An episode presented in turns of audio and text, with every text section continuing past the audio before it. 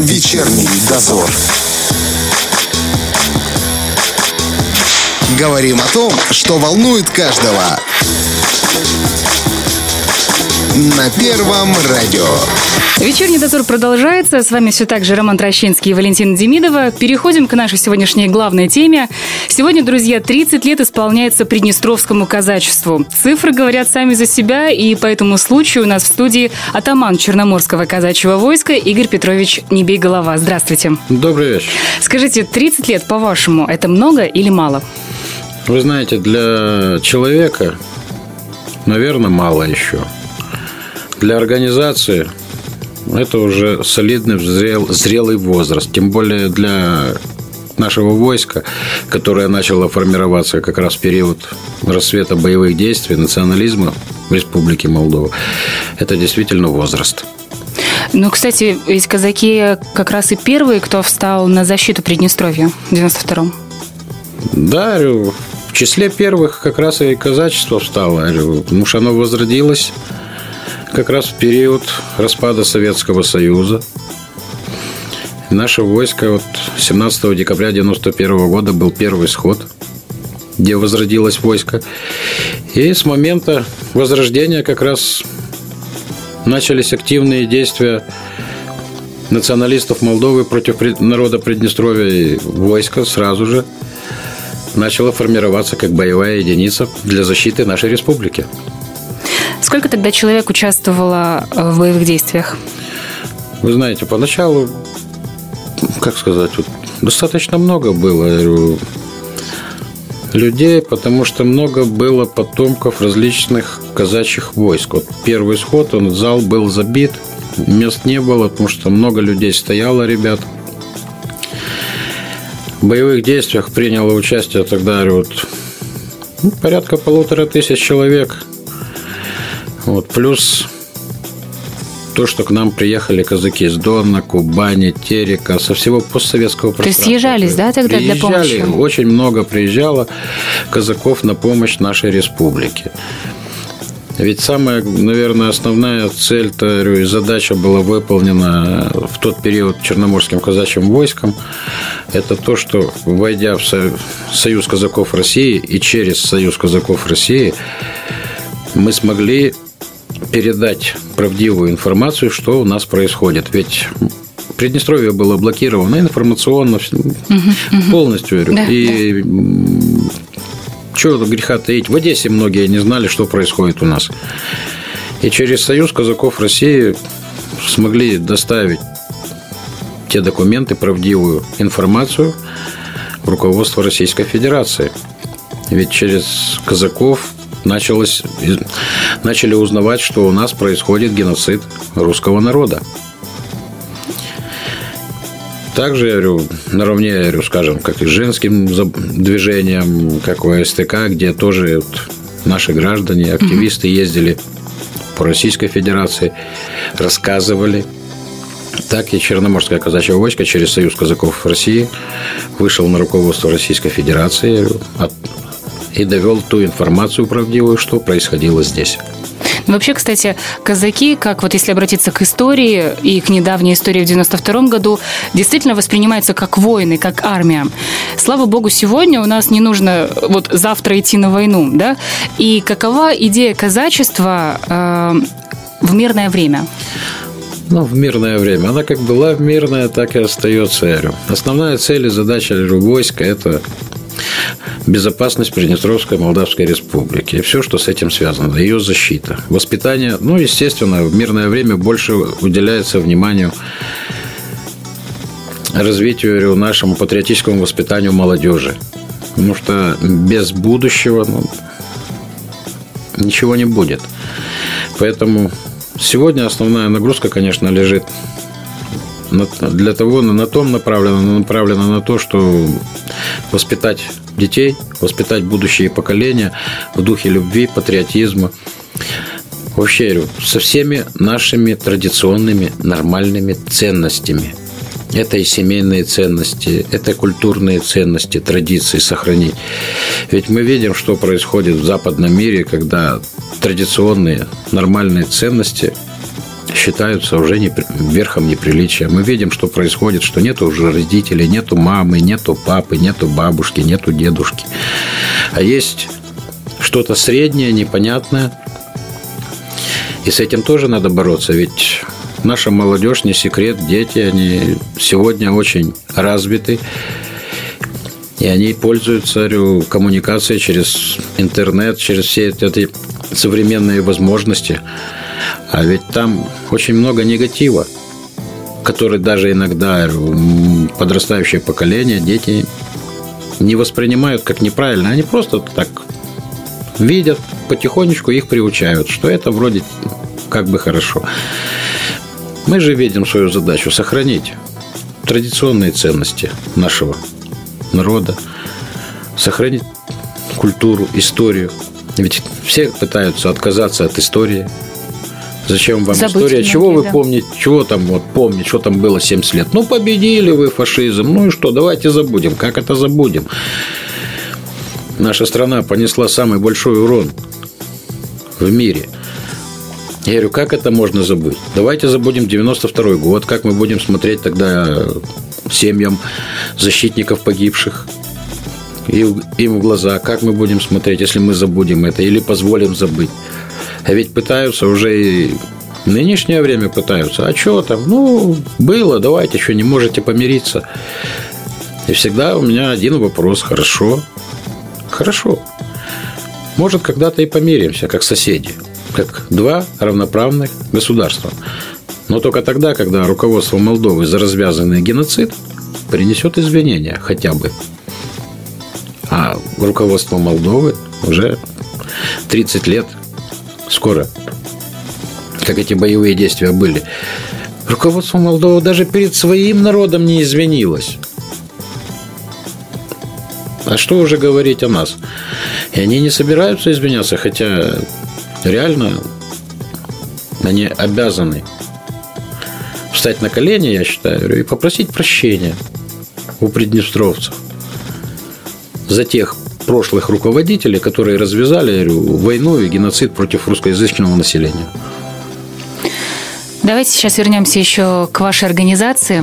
Насколько велико казачество Приднестровья? Мы знаем, что казаки есть, но вот э, масштабы вашей организации? Ну, масштабы. Масштабы достаточно нормальные. Сегодня порядка трех с половиной тысяч Ого. мужчин, ну, казаков. Это у нас семь округов нашей республики. То есть не только в Тирасполе? Нет, конечно, нет. В каждом районе или городе есть свой округ. Вот, каждый округ состоит из нескольких станиц. Организация достаточно сложная, но в то же время очень простая. Ну, плюс еще к этому у нас есть свои подразделения в Российской Федерации, где даже проживают. Так? Даже так? Да, даже так. От Москвы до самых до окраин, аж на Курильских островах. Да ладно. Ну как да ладно. Так вот, вы в гости-то приезжайте там к ним, узнавайте, как дела там. Рыбка и Там тоже наши казаки, офицеры российской армии, те, кто проходит службу. Ну, они родились, они тираспольчане, они казаки Черноморского казачьего войска. Ну и когда их направили служить туда, они обратились за разрешением создать станицу Черноморского казачьего войска там. Что и произошло. И вот так вот в Российской Федерации есть наши подразделения. Это вот как раз наши казаки, кто по разным причинам выехал за пределы республики, остался там жить. К ним подтянулись уже, скажем, другие приднестровцы, кто не был казаком. Ну, участвовал в различных боевых точках. Это и Кавказ. И как-то вот сгруппировались все вместе. И сегодня есть несколько подразделений у нас в Российской Федерации, где наши казаки-черноморцы достойно, я скажу, достойно несут свою службу, оказывают помощь на том уровне, на котором они могут. Чтобы стать казаком, это нужно принимать, было принимать в каких-то боевых действиях участие или же иметь э, какие-то родственные связи с казаками? Ну, как это, как можно казаки попасть? вообще есть потомственные, да, да есть да. те, кто поверстался. Это тот, кому близок по духу, по душе стиль жизни казака. Вот кому это близко. А какой он стиль жизни?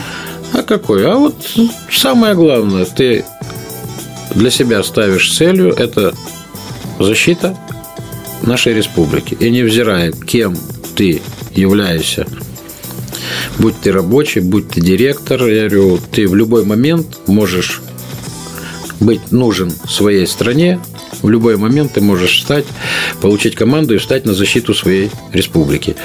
Плюс, конечно же, это православие. Это то, что вот стержень, на который уже все остальное наслаивается. Плюс патриотизм, любовь к своей родине. Да, у нас не такая большая страна, как у других. Но она гордая. И она сумела показать всему миру. Ведь не секрет, что Приднестровье – это, наверное, одно из первых мест, которое показало, что может в одиночку противостоять военной машине более крупного государства, потому что все граждане, весь народ Приднестровья объединился. Есть чем как показать пример, что когда говорят, что маленькие государства, они бедные, вот там возле них большие. Да нет, если за правду человек стоит, ну и спасибо России, которая тогда тоже нам помогла. Российская Федерация, конечно. Российские казаки прибыль, конечно, без их участия. Сложнее намного было бы, но ведь самое главное в другом, что все объединились ради одной идеи. И это самое главное. Кстати, а, вы сказали, что воспитание подрастающего поколения – это одно из основных направлений у вас. Сегодня молодежь интересуется, вот вы сами опять же говорили, да, это интернет, это различные технологии. Каким образом у вас получается привлечь ребят более молодых к себе в организацию и вот заинтересовать этими идеями? Старый простой армейский способ. Хочешь чему-то научить? Есть такой пример, да? Делай, как я. Угу. И вот наши казаки старшего поколения, встречаясь с молодежью, рассказывают, как было. Более молодые казаки, вот вы знаете, я вот посмотрел, что быстрее находят общий язык, когда они, ну, примерно одного возраста. И mm когда вот приходят молодые казаки к той же молодежи и начинают рассказывать вот на своих собственных примерах, это быстрее находит понимание молодежи, потому что практически одного возраста, они там одинаково думают, одинаково воспринимают мир, но по-разному подходы. Угу. Вот. И они, когда подходят с точки зрения патриота, с точки зрения будущего защитника, с точки зрения, например, вот как когда казачки молодые тоже там собираются, девчонки, ведь они обсуждают очень иногда достаточно серьезные вопросы. А у нас, я могу сказать, вы знаете, вот не настолько глубоко проникла вот эта западная вот в среду молодежи, хоть и интернет, хоть всем этим пользуются, но не настолько глубоко. Все-таки наши традиционные ценности здесь еще настолько сильны, что не настолько глубоко проникло, как в других, скажем, больших мегаполисах. Uh-huh, uh-huh. Вот. И это, наверное, хорошо, с одной стороны. Но все равно нельзя ослабевать, нельзя смотреть и пустить, пускать на самотек. Ведь патриотизм воспитывается говорю, с детского сада, то бишь из семьи и уже с получением образования, с получением школы, там, высшего образования человек получает знания. А патриотизм, любовь к родине, это воспитывается уже начиная в семье, начиная и в организации. Кстати, возможно, вы проводите какие-то мероприятия, как-то это все э, через какие-то действия прививаете? Ну, давайте вот возьмем, да, мы ежегодно проводили детские военно-спортивные сборы. Угу. И вот порядка 200 детей ежегодно у нас участвовали в этих сборах. Это с разных наших уголков нашей Родины, Приднестровья. Это дети не только казаков. Основная масса, да, это казачата. Но есть дети, скажем, из неполных семей. Очень много. И я рад, что сегодня вот яркие примеры тому есть. У нас казачата, которые были из неполных семей, скажем так, вот достаточно, как сегодня говорят, я не люблю это слово, но приходится иногда говорить, неблагополучных семей. Угу. И сегодня, пройдя через нашу школу, они уже взрослые ребята, уже служат. уже добились чего-то в жизни. И вот когда смотришь на этих ребят, понимаешь, что не зря мы это делали. Подтягиваете, да, вот таких ребят? Да, а вы знаете, очень... Их не надо даже подтягивать, надо просто общаться с детьми как с равными. Не навязывать свою точку зрения, а подсказывать, объяснять, рассказывать. И они тогда воспринимают это глубоко через себя. Плюс вот взять да, детские фестивали казачьей культуры. Угу. Ведь мы уже 6 лет проводим. Да, эти два года онлайн, к сожалению. А так вот детские фестивали казачьей культуры, где дети, да, при помощи преподавателей, при помощи родителей, они учат казачьи песни, русские песни, украинские песни, патриотические песни, стихи пишут. Так они это еще и пишут, шьют костюмы. Я говорю, вот мне вот запомнилось, когда в Бендерах проводили детский фестиваль, округ проводил окружной фестиваль, когда мальчишка вышел и рассказывал стих якобы о дедушке ветеране Великой Отечественной войны. Угу. Мы сидим, смотрим. Еще был, к сожалению, ныне покойный отец Леонид, духовный наставник Бендерского округа. Смотрим, понять не можем, что такое с мальчишкой. Пригляделись, а он рассказывает стихи, а у него слезы текут. Однако. А у него слезы текут. Это насколько мальчишка через себя маленький вот этот казачонок пронес всю ту боль Великой Отечественной войны, когда он рассказывал якобы о своем деде, ветеране, что он стоял, рассказывал стих и плакал. И попробуйте теперь рассказать, пускай там хоть весь мир будет рассказывать, что там это так плохо, что Советский Союз такой плохой был. Он никогда не поверит. Он скажет, что это ложь, что Советский Союз спас мир. Так и есть. И вот многие дети через себя, готовясь к каким-то нашим мероприятиям детским, даже или вот взять, когда совместно с боевым братством мы проводили конкурс рисунка, стихов и сочинения на тему о Александре Васильевиче Суворове. И когда, к удивлению взрослых преподавателей, дети находили очень интересные факты, которые даже, скажем так, многие историки как-то и не знали. То бишь интернет иногда очень полезен. Просто очень надо, часто, очень, конечно. Очень, просто надо правильно объяснять, что не все то, что есть в интернете, это хорошо. И что если есть какая-то информация, и лучше перепроверить, лучше переспросить. Поэтому мы всегда объясняем.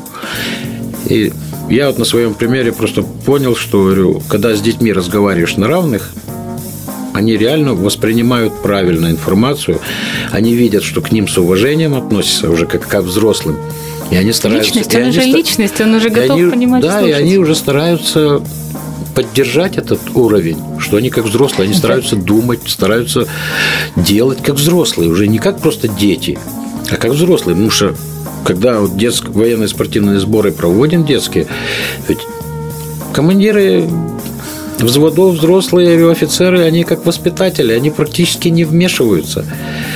Зам командира взвода это выбирают из своих ребят старшего возраста, и те занимаются детьми. Они отвечают, они сами убирают за собой, готовят. То есть такая школа жизни, по сути, да, да? выездная? Плюс она такая не пуховая, спят на матрасах, я говорю. Это выезд полуполи... на природу, правильно? В полуполевых условиях. Mm. Много лет в палатках вообще проводили сборы. Вот, с 2012 года стали брать девочек. До этого девочек не брали. И я скажу, что не ошиблись. Выдерживают? Не ошиблись. Мы не ошиблись. Потому что многие переживали. Как же девочки, мальчики, да, я говорю. Девчонки еще фору иногда мальчишкам могут дать, это я вам точно ну, говорю. Я скажу, что вот у нас представители Бендерского округа девочка была. И когда с ней наш офицер, который преподавал много лет, говорю, очень грамотный, эрудированный офицер, я когда приехал, он мне рассказал, говорит, ты знаешь, девчонка 16 лет, говорит, меня в тупик поставила. Она, говорит, задавала такие вопросы, она настолько эрудирована, настолько подготовлена, он говорит, что говорит, она меня в тупик поставила своими вопросами. Причем вопросы такие научного порядка, говорит, не просто такие общежитейские, а научного. И Валя, вот она тогда, говорю, и первая по разборке, сборке автомата там давала. И играла на нескольких инструментах, несколько Ничего языков. Вот. И вот она своим примером, а ведь еще одна из задач – это ведь их объединить.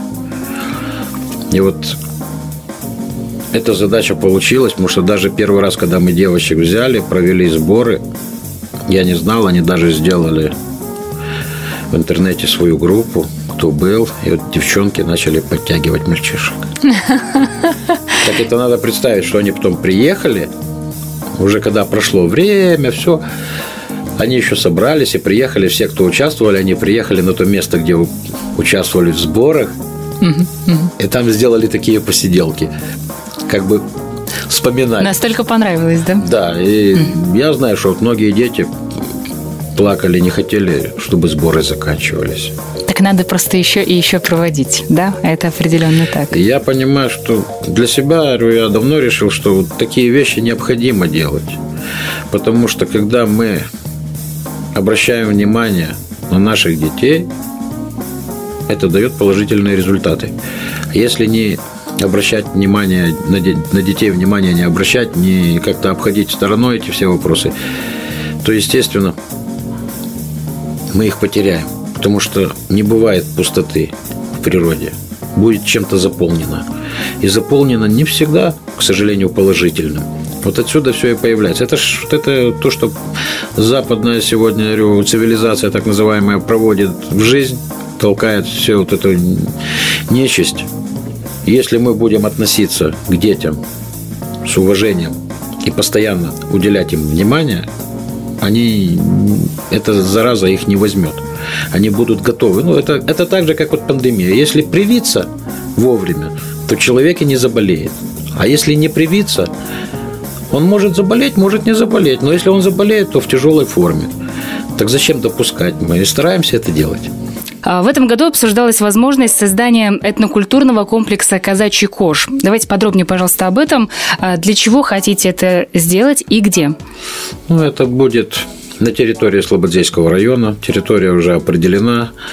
Сейчас по договоренности вот как раз с Приднестровским государственным университетом молодые наши будущие архитекторы так. готовят проект это этнокультурного комплекса, где будет представлено, скажем, исторические здания черноморцев, когда они жили, 18-19 век, такого, скажем, куреня, то бишь поселение, где жилой дом, где подсобное хозяйство, где лошади, где вот как вот жили 200 лет назад. Ух ты, это Этнокультурный. Прям... Да, это согласовано с президентом Приднестровской Молдавской Республики Вадимом Николаевичем Красносельским. И он очень горячо поддержал это. Вот, потому что это один из способов сохранить и историю своего края, и традиции, и культуру.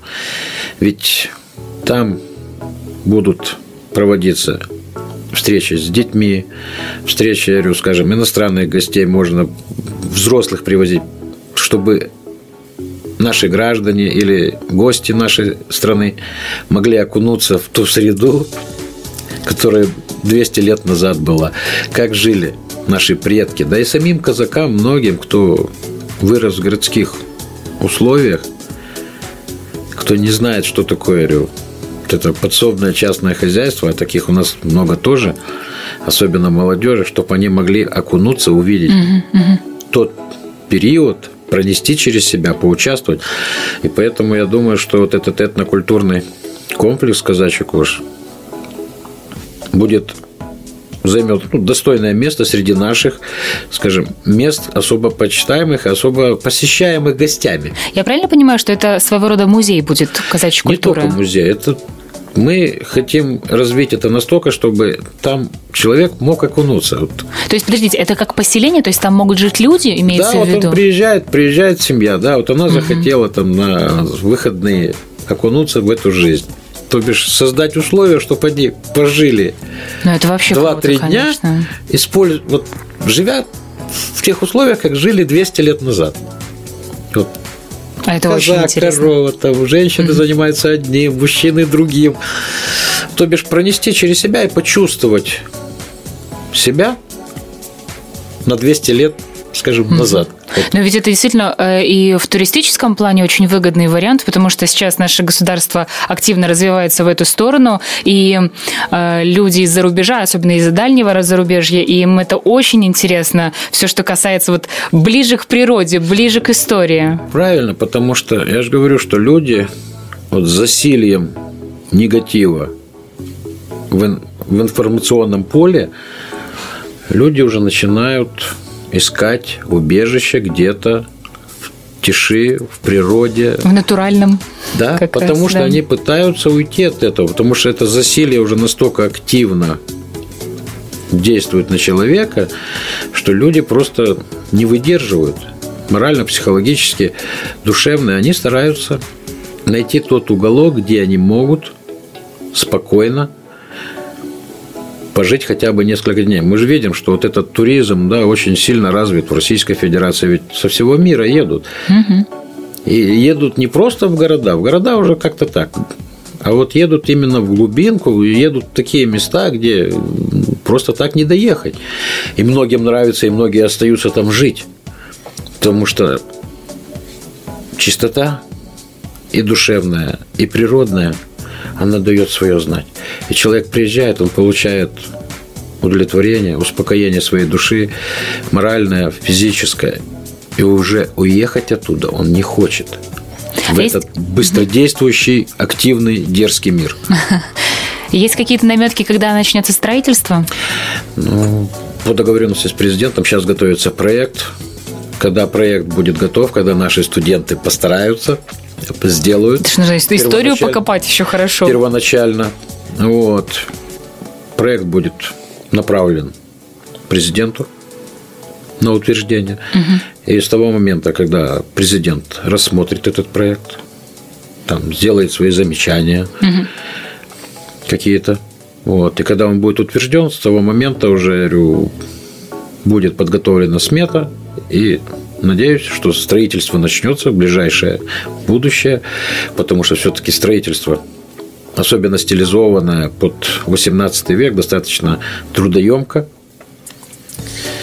Вот. А это же не просто там люди приехали, да, это же надо кормить, надо обеспечивать. Да, многое э, должно быть тут продумано. Много, говорю, есть вопросов, и мы с Владимиром Николаевичем Красносельским, нашим президентом, обсуждали вот эти вопросы как раз, где он поставил определенные задачи, что что необходимо сделать в первую очередь, что во вторую, чтобы действительно создать, если уже браться, как, он, как сказал наш президент, если уже делать, то делать так, чтобы можно было радоваться. И чтобы действительно оно заняло достойное место среди наших исторических, культурных и других памятников. Безусловно. Куда можно привести не только казаков, но наших граждан, наших гостей, чтобы не было стыдно, а чтобы наоборот вот, вот эти вещи, они же притягивают, и чтобы когда особенно из других, из других государств вот приезжают к нам люди, они едут сюда, вот там такие, вот там такие всякие плохие, и тут бац, приезжают, а тут хорошие, добрые люди, которые их встречают с улыбками, которые Показывают, как готовы всё берегут отдать, историю в том числе. и у них меняется мировоззрение по отношению к нам, и они уезжают отсюда совершенно другими. Ведь просто были такие примеры, когда очень часто приезжали западные журналисты. Ехали сюда с одной мыслью, приезжали, встречались, общались с нами, уезжали отсюда совершенно другими людьми. И вы знаете, я говорю, к сожалению, они на Западе переставали работать. Потому что это уже давно было, что раз ты не хочешь писать, как тебе сказали, а ты хочешь написать правду, Да. что там нормальные, хорошие люди, что они хотят дружно жить со всеми, готовы дружить, я говорю, всегда встречают всех с- с открытой душой и сердцем, никому не желают зла, что у нас не запрещены разные языки, что каждый живет, как считает необходимым, но все дружны. И когда вот они начинают это пытаться печатать в западной прессе, их просто задвигают куда-то и не дают. У нас остается буквально несколько минут, и у вас есть возможность поздравить а, своих коллег, казаков, Приднестровья. С сегодняшним, кстати, двойным праздником, можно сказать. Естественно, хочется поздравить всех, в первую очередь, конечно, наших казаков, казачек, казачат, с Днем Возрождения войска, 30-летием Черноморского казачьего войска. Пожелать здоровья, благополучия, мира. Поздравить всех приднестровцев с очень значимым мероприятием выборы президента Приднестровской Молдавской Республики. Ведь это мероприятие одно из самых важных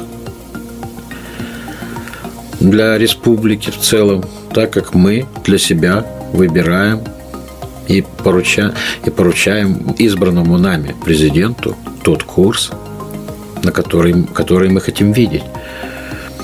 Развитие нашего, нашей страны.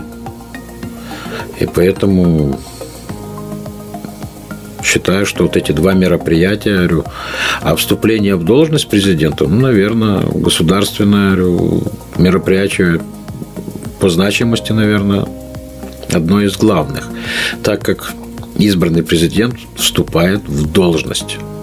И с этого момента он обладает всей полнотой власти, но и в то же время всей полнотой ответственности за наш народ, за нашу республику.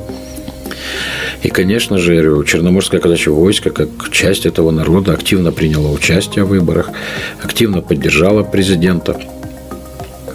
И вот эти два мероприятия, значимых для Черноморского казачьего войска, конечно же, меня как атамана всегда говорю, направляли на то, чтобы мы могли решить все эти вопросы вовремя, вместе, ведь только вместе. Я вспоминаю всегда 92 год. Ведь мы выстояли тогда благодаря тому, что были вместе. И сегодня нам надо быть всегда вместе. Вместе будем, мы выстоим в тех нелегких условиях. Спасибо вам большое. С праздником вас большим, большим. И спасибо, что нашли время сегодня прийти да. к нам. Спасибо. Друзья, у нас в гостях был атаман Черноморского войска Игорь Петрович Небей Голова. Спасибо и до свидания. Спасибо вам. Вечерний дозор.